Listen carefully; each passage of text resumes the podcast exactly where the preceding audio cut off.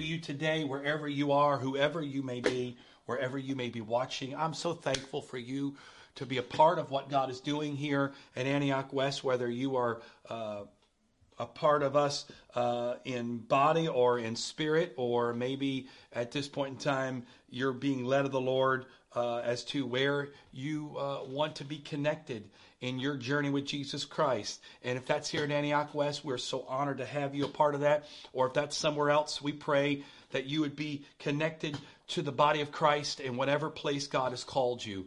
But I'm so thankful today to be a part of the church, and I mean that. I don't say that as a uh, as as some kind of uh, marketing ploy or some kind of tagline. I mean that because when I read the Bible and I know what and I, and I see what He designed the church to be, what an honor and a privilege it's to, it is to be a part of the body of Christ today, to be a part of His, to be connected to the body of Christ, um, and so thankful today to, to be a part of that. And I'm excited. I mean that. I'm not just saying that.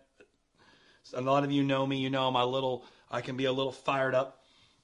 And I'm a little emotional at times, but I don't come to you today with emotion and rah rah rah. I mean I am excited today. Uh, I feel like God has uh, put some things in my spirit.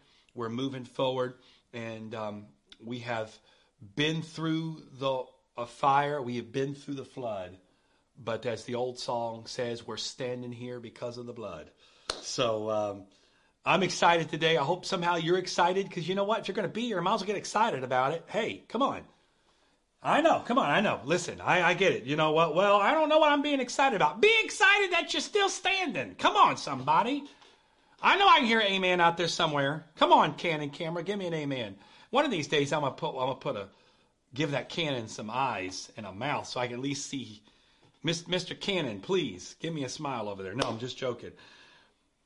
The Lord laid something on my heart today, and um, um, He spoke this to me several days ago.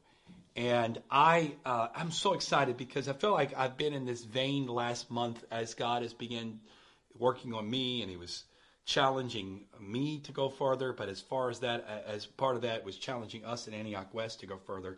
And I was, you know, I just felt like I kept son of, I was on, you know, rinse and repeat sort of with some things that God was uh, having me share with you. And I felt like last week was the same thing. But I was so excited today because God gave me something that I believe today somebody is going to hear, whether it's live or maybe you're going to watch it at a further date, or maybe somebody here, you're going to hear this and you're going to think of somebody and you're going to share this with them because I believe today that this could be a life changing moment for somebody watching today, that you're going to feel and be connected to God at by the end of this like you've never felt before. And I don't say that because of something I'm doing. I just know that when God put this in my heart, He put it in my heart because there's somebody that's watching today that specifically needs to hear what I'm saying today by the power and the grace and the mercy of Jesus Christ. Not the words of Joel Wright, but I pray in Jesus' name that somehow you would not hear me speaking, but you would hear Jesus speaking to you about you, and that when you're done, your heart is filled with love, joy, hope, and peace. And even if that's not you today, I believe there's something here that uh, you will hear and receive uh, as the Lord ministers. We were doing uh, we, we we spent most of the summer in the book of mark. We got about halfway through the book of mark. Hopefully we'll be able to finish that eventually. Uh, but the lord kind of put a pause to that for a while. But that we got through about the first eight chapters of the book of mark and um, as we go through the book of mark it's impossible. Listen it's impossible. We spend about an hour here on sunday mornings roughly. Um, it's impossible to be able to cover verse by verse something of that magnitude. Even though Mark is more of a condensed version, uh, it's it's impossible to um, to cover that much ground. So we skipped over a lot of good stuff. We skipped over some things that really, if you've been around uh, church at all or you've been connected to a church, you've probably heard some of these stories so much, and the Lord kind of navigated me around some of those, but I want to go back to one story in particular in Mark chapter 5 today. And I want to talk to you about the reckless love of God. Isn't that just sound fantastic? The reckless love of God. I want to talk to you today about the reckless love of God. Because there's a story in Mark chapter 5 that if you have been around church more than 10 minutes, I guarantee you somehow it's been referenced or you know it at least in some capacity. But I want to go a little deeper into this story today, uh, more than just what the what the what the biblical text tells us. I want to really get into the to the to the to the nuts and bolts of the moment and the magnitude of the moment and really the reckless love of Jesus Christ that this shows us in this story. It comes from Mark chapter 5, even though it, there is uh, another reference to this as well in the book of Matthew. And, and the story sets up like this Jesus is um, uh, in the uh, Galilee region, and uh, he's performing many miracles. You know, his his his uh, reputation, if you want to call it that, is beginning to build. Um, he's getting a quite a, a following, and the scripture says he crosses over to the other side, and when he gets to the other side, the crowds are absolutely uh, uh, everywhere, and as you can imagine. Um, how it would be nowadays, it's kind of like, you know, if a celebrity goes out, the paparazzi follows, the crowds follow. Know, I can imagine that times a hundred, really, how they approach Jesus. You got to imagine. I mean, this guy is healing people that have uncurable diseases. I mean, you got to think about that. What what what would what length would you go to uh, if you knew that there was somebody who could cure something that others called uncurable? So the amount of people, the crowds, and honestly, probably a lot of it, curiosity seekers um, that came just to get a glimpse to see Jesus, just to take a look at him. So he goes to this other side. He's just absolutely everywhere he goes, there's throngs of people. And in the midst of this, in Capernaum, he is approached by a man named Jairus. Now, Jairus was not just your average Joe. But Jairus was somebody who was an official of the local synagogue. Uh, synagogue was sort of the gathering place of the Jewish community. It held great significance in Jewish community, not just in a, a religious aspect, but also in a social aspect, in a in a, in in in, in really a, a, a civil aspect. The synagogue was a very central place to the Jewish community, and so Jairus was an official at this synagogue. So he was not, again, your average Joe. This was not just some guy. And it, it, even if he was, that's not the point. But the point is that Jairus came to Jesus. He more than likely have been a well to do man. He would have been probably uh, pretty well dressed, probably carried himself very well. And he comes to Jesus and he's got a problem. His daughter is sick and dying. And um, there's this this aspect of the moment that's quite interesting because I wanted to paint a picture for you, and all this matters to this next part of the story. So I'm not just rambling on here. I want to paint a picture for you, and we're going to get into the story today because if you can see some similarities here in the story, you're going to be able to really understand how this pertains to you in just a moment. But Jesus is walking around this mob of people, and there are people that just want to touch him. They just want to touch him. They just want to just reach out and just take a take a touch of him. I remember when I was five years old, we went on a mission trip uh, to Japan, and um, I was uh, a five-year-old little boy, and I had um, extremely blonde hair, and we went to Japan and South Korea and I was this white American with bright blonde hair. And I remember walking around with my parents and total strangers. I'm not talking about people in the church. I'm not people on this. I'm talking about just random people on the street coming up to me and wanting to just touch my hair. I don't know. That was almost 40 years ago, so I'm not sure there wasn't YouTube or as much, I guess, exposure to other uh, cultures as there is today. So I was, I, I'm imagining that some of them may not have ever seen hair color quite like I had at the time. And so they were randomly walking up, just touching me in my head. I remember as a five year old boy going, This is the weirdest thing. And for some reason, I don't remember my parents stopping them. Come on, mom and dad, what was up with that? And I was just joking. I, it was bizarre. I mean, people literally just want to come up and rub my head. And I'm not talking about one or two. I'm talking about there are just people all over. I mean, we we walking down the street in like Tokyo or Seoul, South Korea, and, and people are just walking up and rubbing my head. I don't know if I had good luck. I don't know. Maybe all those people became wealthy or something because they rubbed my head. I have no idea. That's a really small, insignificant thing. I can't imagine what Jesus was going through. How many people are just like touching him or just wanting to get a glimpse of him, or God forbid, trying to tear a piece of clothing off of him as a souvenir. I mean, people are crazy. Come on, y'all. I mean, look at the look what people do. I mean, go back and look at the reaction that people had when the Beatles showed up to America. Remember on the Ed Sullivan show? If you don't know go go YouTube it. The Beatles on the Ed Sullivan. I mean, there are people in the audience that are crying. I remember hearing an uh, a uh, an interview by the Beatles that there were times where in their concerts they'd stop singing because the crowds were so loud screaming that their music didn't matter anymore. These are natural men who are just entertaining. I can't imagine the magnitude of the crowds for Jesus with the uh, significance of his ministry and the healing that was happening. I imagine it was it probably at times the the disciples were more um, bodyguards and uh, um, personal protection than they were followers of Jesus because I'm sure it got crazy. Come on, let's just be frank. I don't think it was all just decently in an order and like, oh, there goes Jesus. I imagine there was a lot of pushing and shoving and yelling and screaming. And so this is what's happening. And in the middle of this, people are just wanting to touch him. Just just touch. I just want to touch him. Just ooh, I got to touch Jesus. Did you feel anything? No, but I got to touch him. I'm never washing my hand again. I've had an opportunity to meet some somewhat celebrities in my life.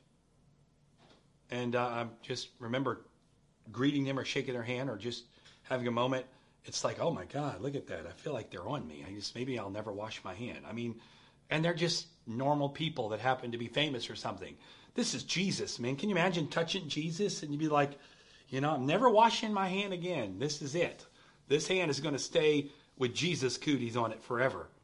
So in the middle of this, this guy named Jairus, this official, comes up to Jesus, and uh, he says, "I got a problem.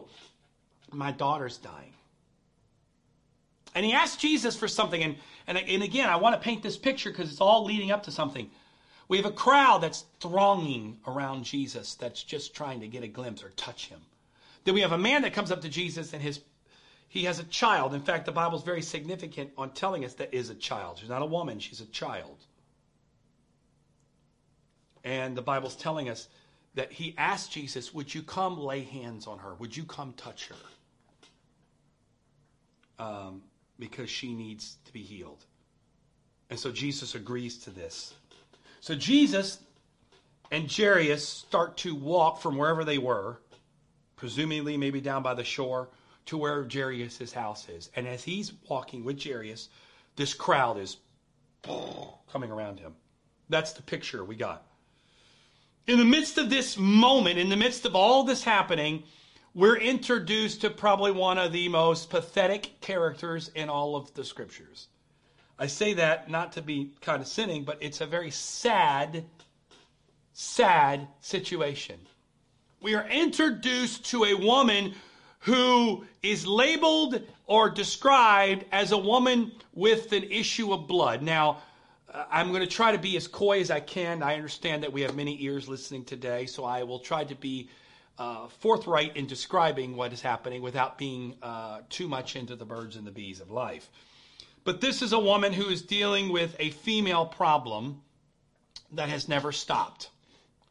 So the Bible describes it as a woman with the issue of blood. That's how the Bible describes it. But the issue of blood was not the fact she had a cut on her arm. The issue of blood is that she was dealing with things that a woman normally goes through, but hers had never stopped. So that's the label that we get from this woman. We don't get introduced to Sally or to Rebecca or to Rachel or to Sarah or to Maggie or to Linda or to, you know, uh, um, um, trying to think of some more more female names. I apologize. Brittany, thank you. My, my daughter's helped me out. That's not who we are labeled as. We're not saying, hey, here's Brittany. And by the way, Brittany had a miracle in her life. We are introduced to this woman by her condition. Very sad. And not only this, but we're introduced to this woman by not just simply her condition, but the magnitude and the sort of the plight that her condition had brought her to. Because we are told that she has a issue of blood. It has lasted 12 years, nonstop. And she had basically run out of options. She had spent all of her money and had no more options because she had visited every doctor she could find and nobody could help her.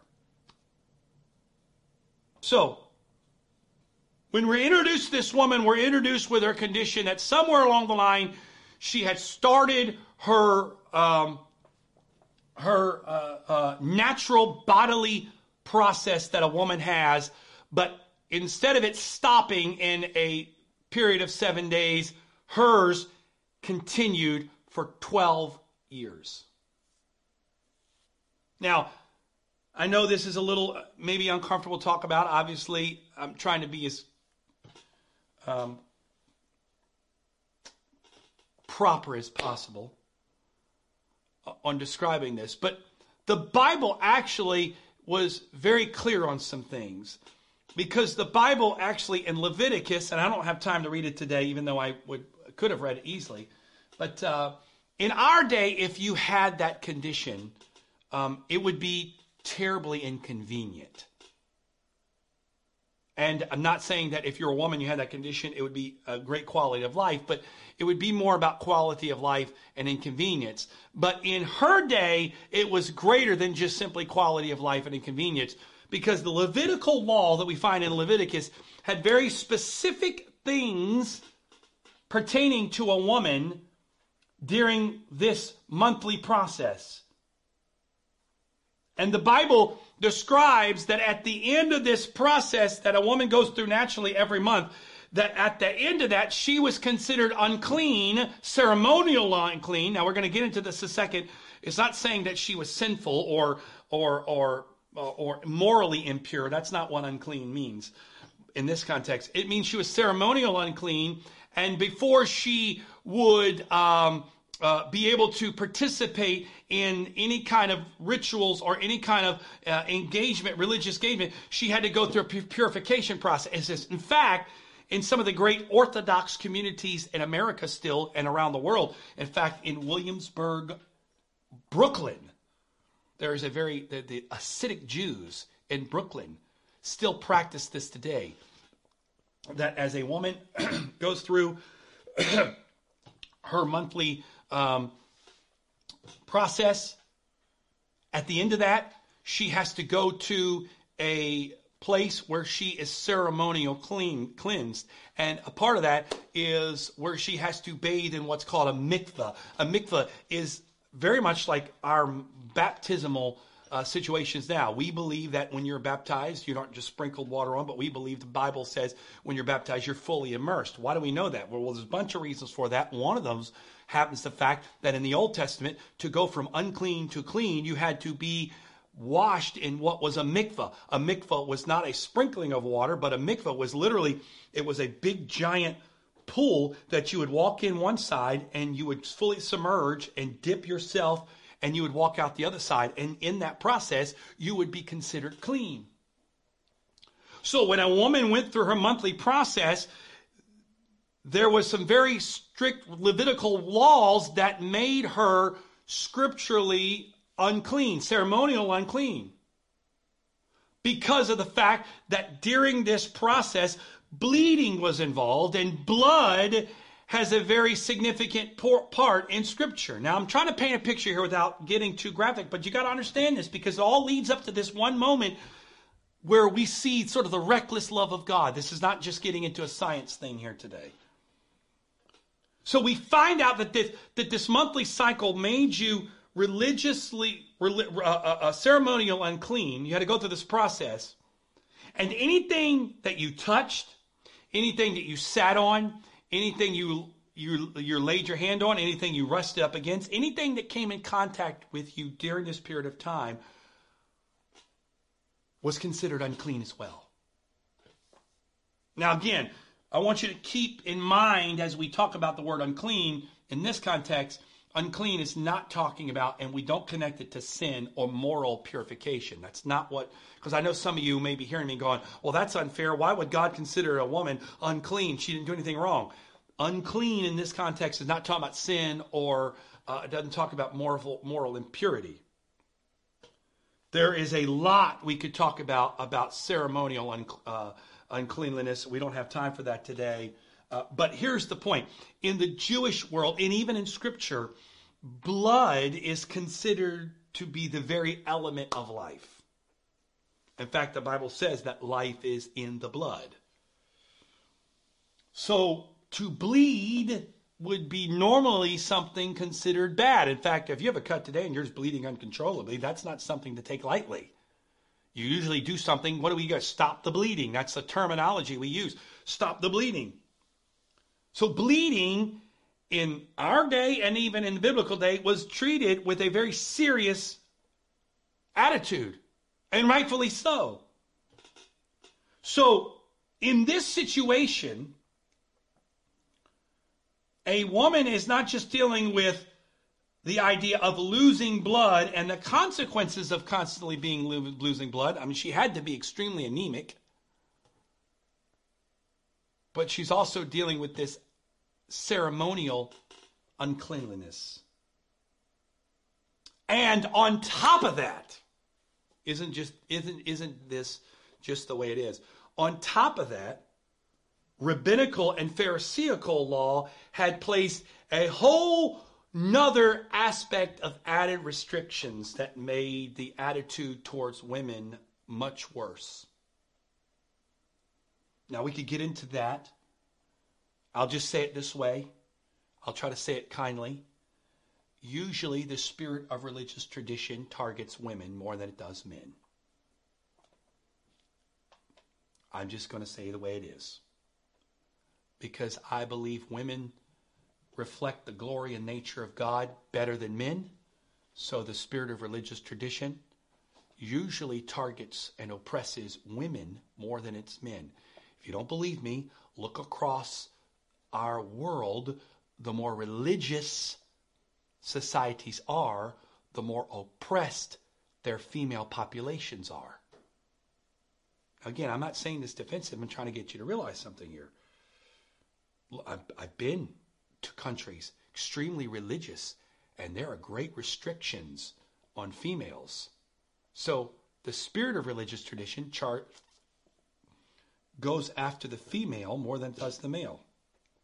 Now, if I was in an auditorium, I'd ask all the ladies to say amen. You're not there, so hopefully, ladies, I'm getting an amen from you. Now, rabbinical and pharisaical law, not to get into all that, but those of you that know a little bit about Scripture understand the Pharisees had added a whole level of laws and regulations above Scripture. In fact, that's one of the clashing points that Jesus gets into with this group, is because they had added to what, what was commanded. And part of that command, they had added to a whole cycle of things targeted towards women and this natural process and that increased the hostility towards women during this period of time. So this poor lady, the evidence is piling up against her. We're not just talking about a physical issue here. We're talking about a physical, religious, socio-economic issue that is compounding to magnitudes of desperation, of hopelessness, and utter despair. Because society's against her, the church is against her, Life's against her. Her body's against her. Everything is against her. Her family is not even mentioned. We don't even know where her family is. All we know is she wasted all her money. Presumably, somehow, someway, she got money more than likely given to her by her family, but she's wasted her inheritance. She has nowhere else to go, nothing. And here we are. And what's made it worse is all this. Because of these extra laws, A woman couldn't handle money, she couldn't handle tools, she couldn't handle food. Anything else, I'm talking about anything she touched was considered unclean. So, this period of time that a woman goes through naturally every month would make her unclean.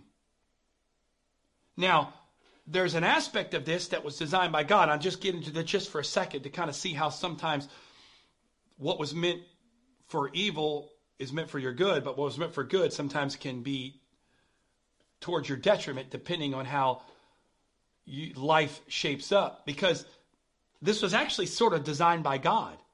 Because during this period of time, a woman could not engage in things around the home to the level she normally would. So every month, a woman got time off. And the man of the house, the kids, other parts of the house had to step up. And for this period of time, they had to take on the responsibility because the woman could not engage. So every time a all this so this increased the appreciation. That's why I believe part of it is there's this appreciation in these cultures for women and what role they have and how important they are because every month they're gone.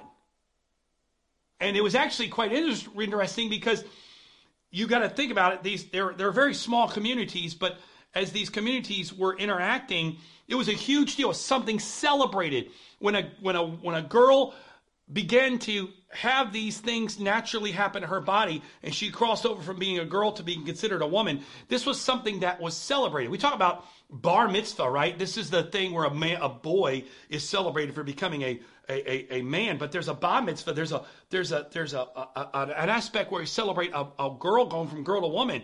And this is a thing that was celebrated. When when this happened in your body this was something celebrated because you're now part of a club. As funny as it sounds because they actually would set up tents right outside of the cities. And when this would happen, these women would go to these tents and they would live there with other women who were going through the same process. And these would be places where uh, there was great community, fellowship, connection, teaching, training, comfort. Great bonds were created because you got to think about it. There was constantly women coming and going from these tents.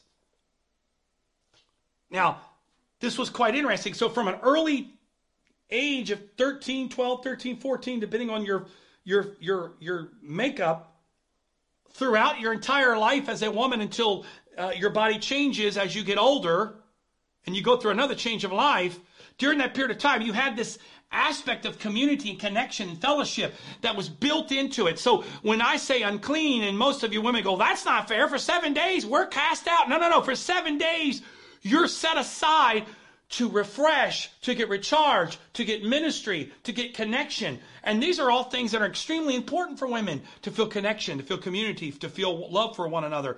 And this was put in there and designed by God. It wasn't, well, you know what? Here's your monthly situation bad, bad, bad, unclean. No, it's like, here's an opportunity for you to go and recharge. You carry the weight of the family, you carry the weight and the burden of rearing children and the responsibility. Here's seven days of refreshing. And you have all the women you can connect with. This is what this is the communal aspect. This is what was designed. But now let's go to this woman because when this happens, this is great. She's kind of excited. Hey, wait a minute. I'm a part of the club. This is great. But the problem with her, and we can just assume this would be the case, the Bible doesn't say it, but we kind of can assume when she started as a young girl, hers never stopped. So, what was going to be something that was going to be a place of refuge and restraint and refreshing in this part of life now had become something that had produced shame, rejection, hurt. And then the Bible says, and I, I was I, I was rereading this the other day, and it kind of hit me. The Bible says that she suffered great at the hands of doctors. I, I can't even imagine what first century doctors were doing to try to treat this. There's no telling the barbaric nature. I mean, when you think about some of the things that even a couple hundred years ago they were doing to us, I mean, they were, you know, used to, you know, if you were, if something was wrong with you, they'd put leeches on you to suck the blood out because they figured, you know, if we can get blood out of you, the blood's bad. This was only 100 years ago, 200 years, a couple hundred years ago.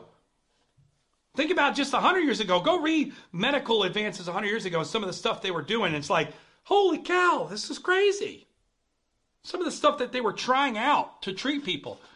Go back 2,000 years ago. Can you imagine what doctors would have done to this poor lady in an effort to try to fix this problem? And it wasn't just one doctor, it was many doctors. And the Bible uses the term specifically, she suffered great.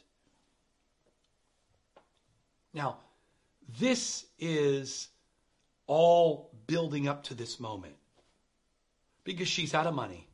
She's been dealing with this condition 12 years, so she's physically depleted. Her doctors had done God knows what to her, so she's carrying bodily scars. Her family more than likely had rejected her. Society had rejected her uh, she had been living unclean for 12 years, so she ceremonially been rejected. By now, she should have had kids, at least a few kids. I mean, if she'd have started around 13, let's just say that she should be 25. By that point, in the Jewish world, you'd had at least two, three kids. She should have a husband, a life, but she'd never touched a boy. She'd never held a boy's hand.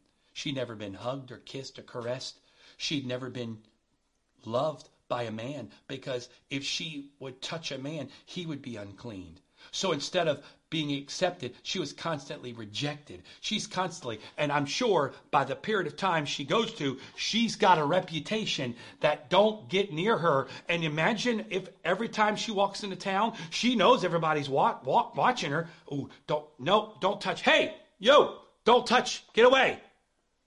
She walks into town. She's just trying to buy bread. No, don't come to my stand. Don't come over here to my, my bread stand. No, no, no. Because if you touch my bread, I got to throw it all out. It's unclean. If you touch my cart, I got to throw it out. If you come over here and drink from my well, my well's unclean. Get away. So she's constantly dealing with this rejection, hurt, reminder of a condition she had nothing to do with. And it's literally and I imagine there's got to be an aspect of this she feels punished by God. God, why me? Why? Why? I mean, when she walks in a crowd, nobody, I mean, the crowd parts. Because my God, if you if she touches you, you're you're you're this is bad. So she's alone, abused, unwanted, unclean, unloved, untouchable. She's like a ghost in her own community. She's there, but no one wants to speak to her. No one wants to talk to her. She's judged. She's flawed. She's insufficient. All the things that, as a woman, and I'm not a woman, hello, but as a woman, all the things that are key to a woman. That as a woman, you want, you need, you crave. She couldn't have any of it. She felt alone. She was abused. She was unwanted. She was unclean. Unloved, untouched. My wife talks about this a lot. That for a woman, touch is everything. To be touched, to feel touch for a woman that's why the Bible says it's good for a man not to touch a woman lest a fire be started. So for women to be touched or to touch is everything. So here's a woman who can't touch and can't be touched.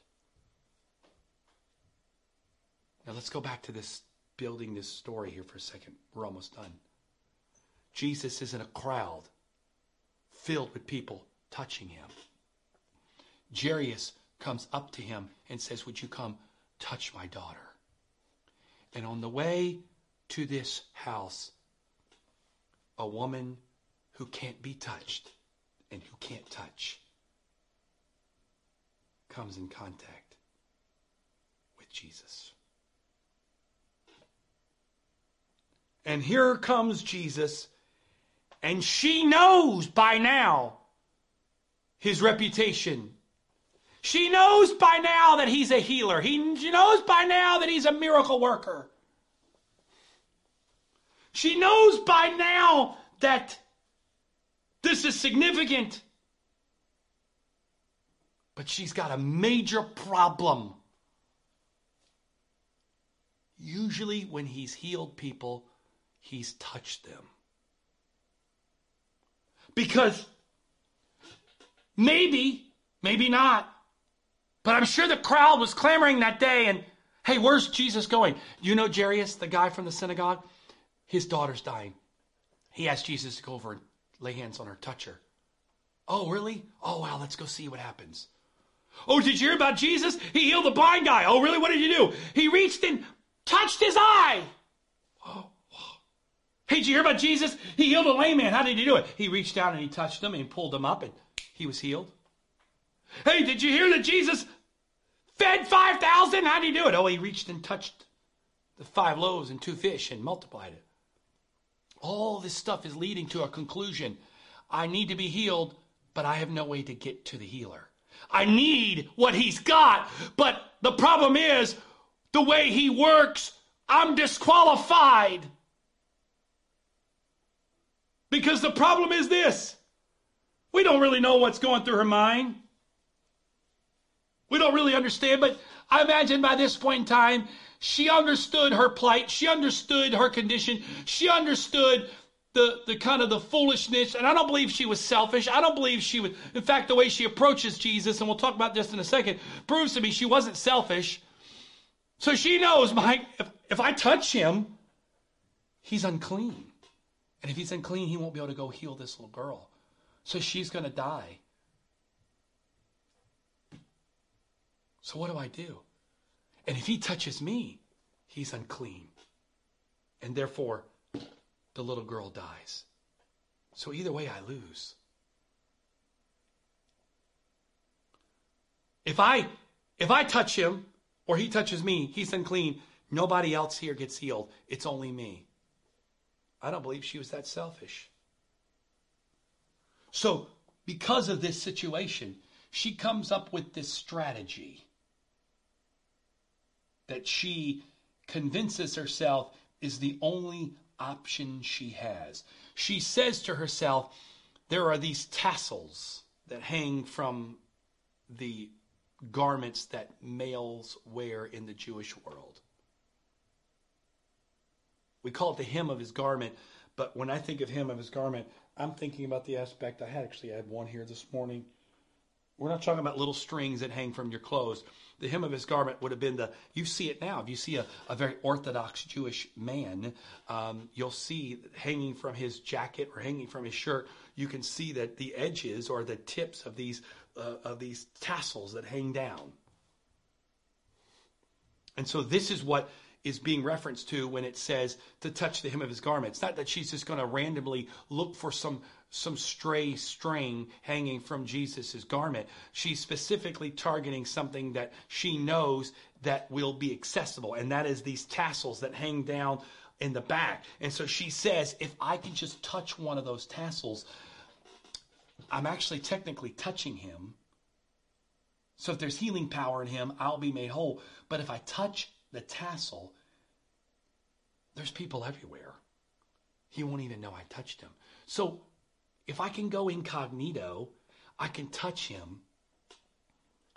I'll be healed and nobody will be hurt and we'll all just live a normal life and he'll go save the little girl and everything will be okay.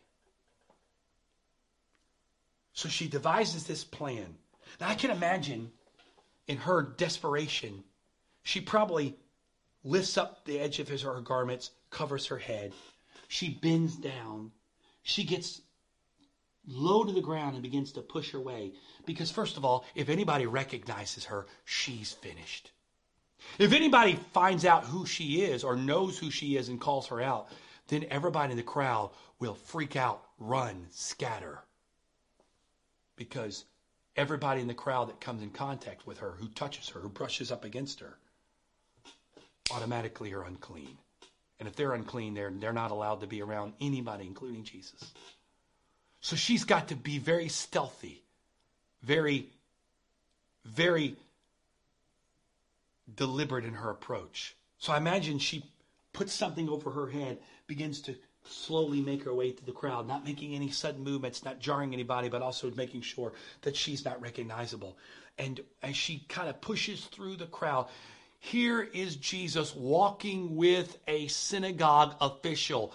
Not only are we dealing with Jesus, but then we have a synagogue official who now knows all of the additional things that disqualify her. The Bible says that she makes her way close enough to Jesus that she reaches out and she grabs a hold of that.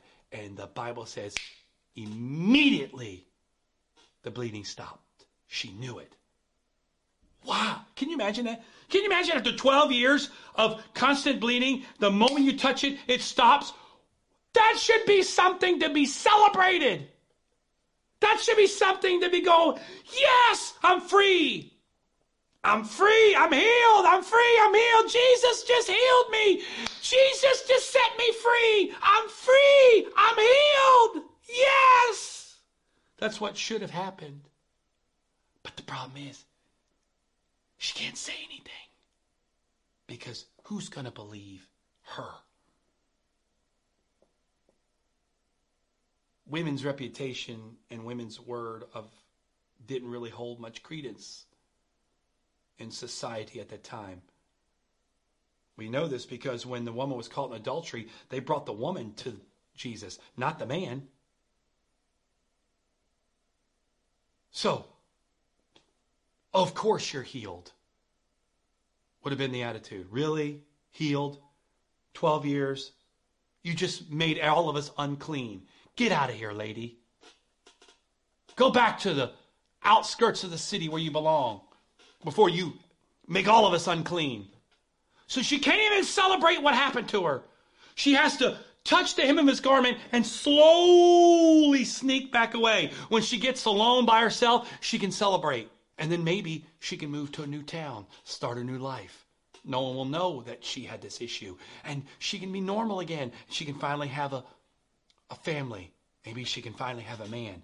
Maybe finally she can be touched and be touched. Maybe she can finally hold a baby. All this is rushing through her head as she slowly slinks back into the crowd, hoping to get away. And then all of a sudden, her worst fears come before her. Jesus pauses and stops and looks around and goes, Who touched me? Who touched me? And the disciples, being absolutely clueless to the moment, kind of looked at Jesus like, Really, dude? Have you not looked around? There are people everywhere touching you. What do you mean, who touched you? He touched you, she touched you, he touched you, she touched you. And Jesus is like, No, no, no, no. Somebody touched me. Virtue flew. I felt virtue leave me. This wasn't a touch. Somebody touched me. And he begins to look around. And by that time, she's in a sheer panic. She now knows, oh no, I'm in trouble because now I've made Jesus unclean. Jairus' daughter is going to be, the crowd's going to hate me. Jairus, who's a synagogue official, now is going to read me my, my, the, the, the, the, my rights because now I have just violated law and now I, I, oh, this is bad. This is really bad. I mean, my goodness, where's the where's the escape hatch? I imagine she's like in her head going, okay, what do I say? What do I say? What do I say? And he looks at her and finally locks eyes on her and sees her. And all of a sudden, she doesn't know what's going to happen. And by that time, she kind of has nowhere to go because the crowd is not letting her out. The crowd's kind of trying to keep everybody in. So she's trying to wiggle her way through the crowd, and all of a sudden everybody freezes and stops, and nobody wants to move. And the only person in the crowd that's moving is this lady, and she's trying to say, "Okay, uh, uh, here, have my spot." And everybody's like, "Why, why are you the only one moving?" And Jesus locks eyes on her. She couldn't have been very far away at the time. He moves over to her. And there was a collective gasp. And I imagine at that time she was probably about to pass out.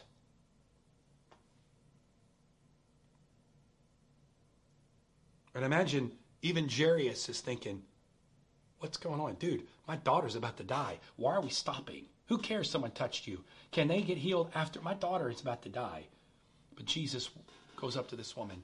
She's shaking. She is scared out of her mind. I don't know by that point she's on her knees. I, I, I don't I don't know where she was. My my my my my image I paint, she's somewhere down low. Either that she'd fallen on the ground. I don't think she's standing there. She's probably trying to make herself just disappear. And when they have contact, the story spills out. Because years later, when this is being written by Mark, presumably we think Peter was the one that was giving Mark the information as Mark wrote this in his gospel. Peter remembers this part of the story very well because the story spills out. She tells Jesus, I've had blood flowing out of me for 12 years. When she says that, the crowd had to step back. Everybody move out of the way. Hey, get back. No, here. You know, Jacob, grab the kids. Pull, pull them away. She's unclean.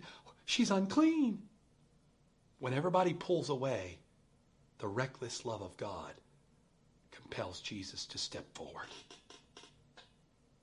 Everybody's rejecting, but Jesus is engaging. Imagine Jairus is thinking, oh my God, oh no, please, if he touches her, please don't touch her. Or, okay, maybe she didn't touch him. Maybe this is all a dream. I mean, maybe this is bad. This is really bad. This is really bad. Okay, lady, you're just nutty. You really didn't touch him. No, because if you touched him, now he's unclean and he won't be able to heal my daughter. She's going to die. And okay, maybe, well, okay, well, he is Jesus, so maybe he's, but I know if he touches her, he's certainly going to be unclean. It, oh, this is bad. This is really bad. And then the kid, my daughter is going to die because this lady, that's what's going through everybody's head. She tells Jesus this. And He walks up to her. And he hears the story, here's the plight. And most people, when they quote the story, they quote it that Jesus' first words to her were, Your faith has made you whole. But when Jesus looks down at her, the first two words that he speaks to her are the most powerful words, some of the most powerful words Jesus ever spoke. He looked at her and he said, My daughter.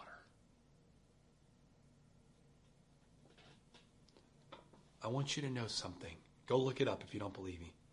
This is the only person in all four Gospels that Jesus refers to as daughter before anything else, before one accusation could be leveled against her, before one condescending voice could be echoed, before one more moment of shame or hurt or abuse could be hurled her way, Jesus boldly states to the crowd, She belongs. The Greek there is not just daughter, the Greek there is, he references it to her as my daughter. When she has nothing to offer him, he claims her as his own. I want you just to take that in for a moment, the magnitude of that. My daughter.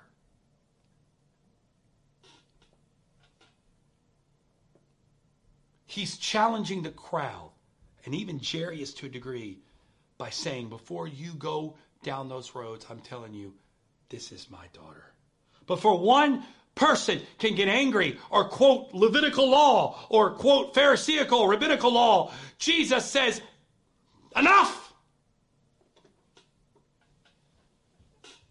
Enough! She belongs to me. Whatever you think makes her unworthy. Whatever you think has caused her reject her. Whatever she thinks about herself, it doesn't matter to me. What matters to me is she's mine and she belongs to me. He says to her, My daughter, your faith has made you well. He says, Go in peace and be healed. Wait a minute. That's not just the fact that a woman was healed of a little boo boo. This was somebody whose incomplete life had been restored. But more than that, she had been accepted by the first man that has accepted her in at least 12 years. She had been touched and loved and accepted for the first time. And really, what was amazing is she brought Jesus her uncleanliness. But when she brought him her uncleanness, it didn't stain him, it didn't tarnish him. In fact, he turned around and purified her, which really shows me this. There is no one today that's unwanted by God. There's another aspect that's sort of mirrored in Mark chapter 2, because in Mark chapter 2, we find a, a paralyzed man, another one that helpless, rejected, considered an outcast of society. And Jesus calls him my son.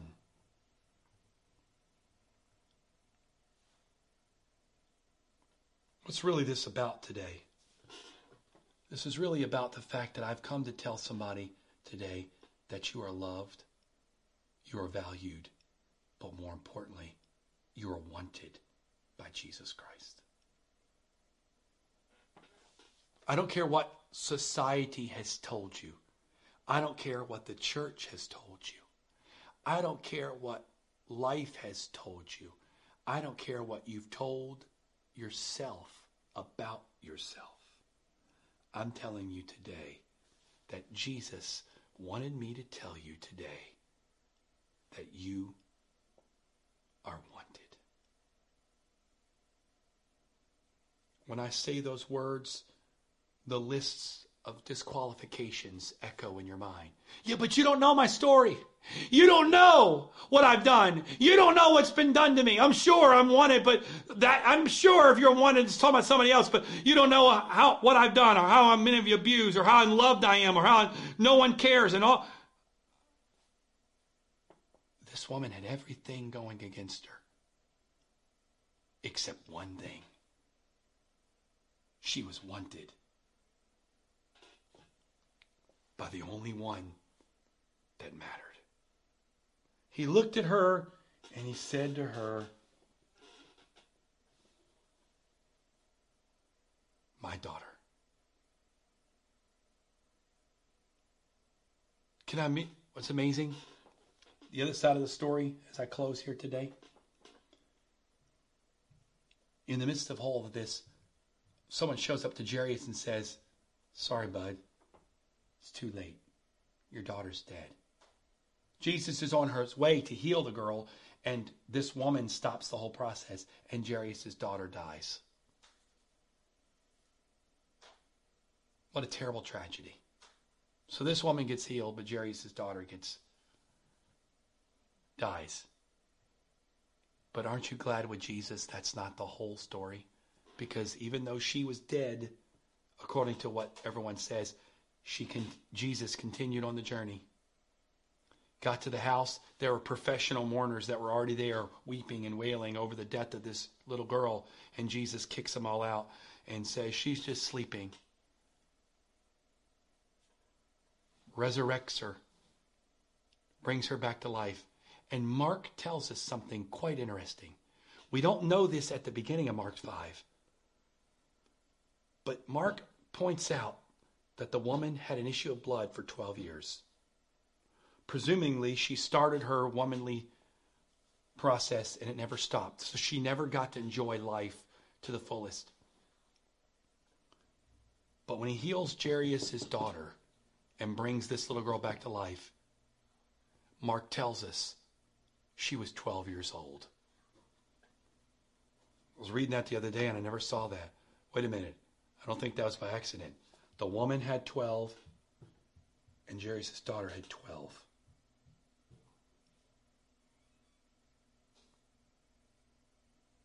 You know what I think Mark was trying to tell us? I don't think that was by accident. You see, it's one thing to be healed and to start where you are now. But Jesus is not in the business of triage. Oh, someone hear what I'm saying. I'm telling you, I'm almost done, but the Holy Ghost is not finished yet there's somebody needs to hear what I'm saying because the point you're saying to I can hear it in the Holy Ghost. You're saying, okay, but if he heals me, that's great. But there's too much damage to be done. I'm it's too late for me. I'm healed. But what do I do with all the stuff that's happened up to this point? Fine, the bleeding's gone, great. But what about all the years of suffering? What about all the scars I carry from the doctors who treated me this way, from the rejection of my family? I got no money, I've got nothing. Okay, great, I'm healed. But it's too late for me. Some of you go, well, okay, maybe someone else can be healed today. Somebody else has won it, but I'm too old now. I wish I'd have heard this 20 years ago. I wish I could have heard this 30 years ago. I wish I'd have heard this when I was a kid. If I'd have heard it then, my life could have turned out differently, but I'm too old now. Life has passed me by. There's too much hurt, too much pain. Okay, I want it now, but it doesn't matter. It's too late. Sure, she's healed. Sure, the bleeding stopped. But what about the 12 years? But Mark says, Jairus' daughter was healed. She was 12 years old. Jesus is not in the business of triage.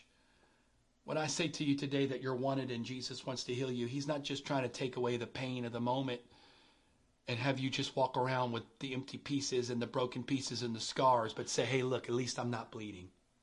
Well, the bleeding stopped today. Thank you for that today, Pastor Joel. That was great. I appreciate that word. That was awesome. I received that today. The bleeding stopped. But you wake up tomorrow morning and go, well, I'm not bleeding anymore, but how do I even begin to put back all of these broken pieces? But Jesus went and healed a 12 year old little girl. I believe what Mark was trying to say is that when he healed this woman who had an issue of blood for 12 years, it wasn't an accident that the next thing he did was heal a girl who was about to start the same process as this other. She'd have been 12, this was 12. So I believe what Mark was really showing us with the combination of these two miracles is that when that woman with the issue of blood was healed, she wasn't just healed physically, but she was restored mentally, emotionally, her heart, mind, strength, everything was brought back to the original condition it would have been when she was 12 before all that process in life started that never stopped. Brought it all the way back. She didn't have any kids. She didn't have a husband. She didn't have any place in society. So that proves to me that when she started this process, she would have been about the first time she received her first womanly process. So she would have been somewhere around that 12 to 13 year mark. And Mark was saying that Jesus not only stopped the bleeding, but he took her all the way back to the condition she was when she started. Can I tell you today, not only are you wanted, but God's not interested in just stopping the pain. You know, if someone's wounded on the battlefield or someone is injured, the first thing you want to do is triage, pain management. Let's stop the bleeding, put a tourniquet. But there comes a point in time where you don't just want to address the current moment, but you want to deal with the damage because ultimately you want to restore that person back to their original condition. God is not interested in tying a tourniquet on your bleeding wound today. And okay, okay, well, you know what? At least you're not bleeding anymore. You might lose your arm, but you're not bleeding. We'll save your life, but we're going to lose your arm. That's not what I'm saying today. I'm saying, hey, you're wanted. Great, the bleeding stopped, but I'm sorry, it's too late. You have to live with that. No, I'm telling you today, you're wanted. Not only does he want to heal you, but he wants to put you back together into your original condition. What I'm telling you today is not some fancy story that I manipulated out of the scripture. Not only of what I told you today biblically true, but I could give you story after story after story of people that are watching this broadcast right along with you today that could testify that they've experienced exactly what I'm talking about. We've had women on here today that have watching that have been abused. They have been uh, mentally, physically, emotionally abused. When they came to Jesus, not only did he heal them, but they, he restored the years of the abuse physical abuse, mental abuse, hurt. We have people on here that's that have been rejected. We have people on here that have done things that they never knew they could ever be restored over. But not only did God heal them, but they can testify today that God has restored him. There's nothing you could tell me today that I would go, oh, well, you're right. Mm, that's probably too great for God. I've seen and heard too many things. I've watched too many miracles. You've come too late to tell me that your situation is too difficult from God. The question is simply this there's a healer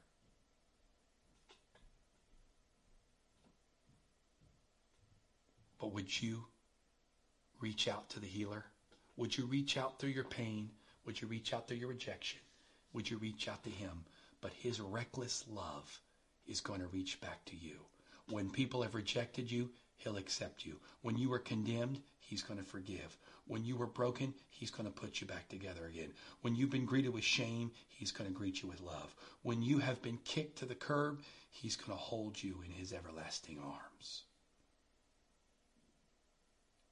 you are wanted. In fact, I know this seems a little crazy and I've gone a little longer than I intended to, but someone needs, I feel like this so strongly right now.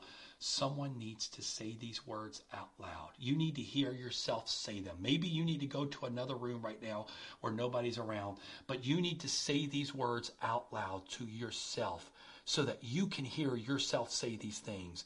You need to say, call your name. Call your name, whatever your name is. You need to say, My name's Joel, so I'll use my name. Joel, you are loved and you are wanted. Go, I want you to say that. I want you to call your name and I want you to say out loud, I am loved and I am wanted. Oh, that's silly. I said it. I don't feel anything. Say it until you believe it. You might say it the first time, I'm loved and I'm wanted. Big deal. Whoop. Okay. Well, I'm sorry. It's not magic. It's not some spell. Abracadabra, hocus pocus, voila. No. Release your faith. And tell the Lord, God, I don't know. I'm struggling with this. I've lived with these things for a long time. I don't know if it can be this easy, but I've known that you've talked to me today. I know you have spoken to me today. I can feel your love pulling me today. So I'm speaking today in faith. I am loved and I am wanted. How many times should I say it? Well, it's only 11:15. You probably don't have to go to bed tonight till at least 10 o'clock. If it takes all day, I'd say it all day. I'm loved and I'm wanted. And the voice of fear hits you. I'm loved and I'm wanted. The voice of doubt hits you. I'm loved and I'm wanted. The accusations hit you. I'm loved and I'm wanted. Shame calls out to you and yells in your ear. I am loved and I am wanted. Hurt says it's too late. I'm loved and I'm wanted. Sure, someone else can say that, but not you. No, I am loved and I am wanted because he called me daughter and he calls me son. That can happen today if you would let God penetrate into your heart. Father, I have felt so compelled today by your love, your reckless love, as you have reached out to those that are watching today that I don't even know who's watching, but I believe you have brought somebody onto this broadcast, whether it's live or they're watching later. You've brought them here because you wanted them to hear those words that they are loved and they are wanted and they're accepted by you.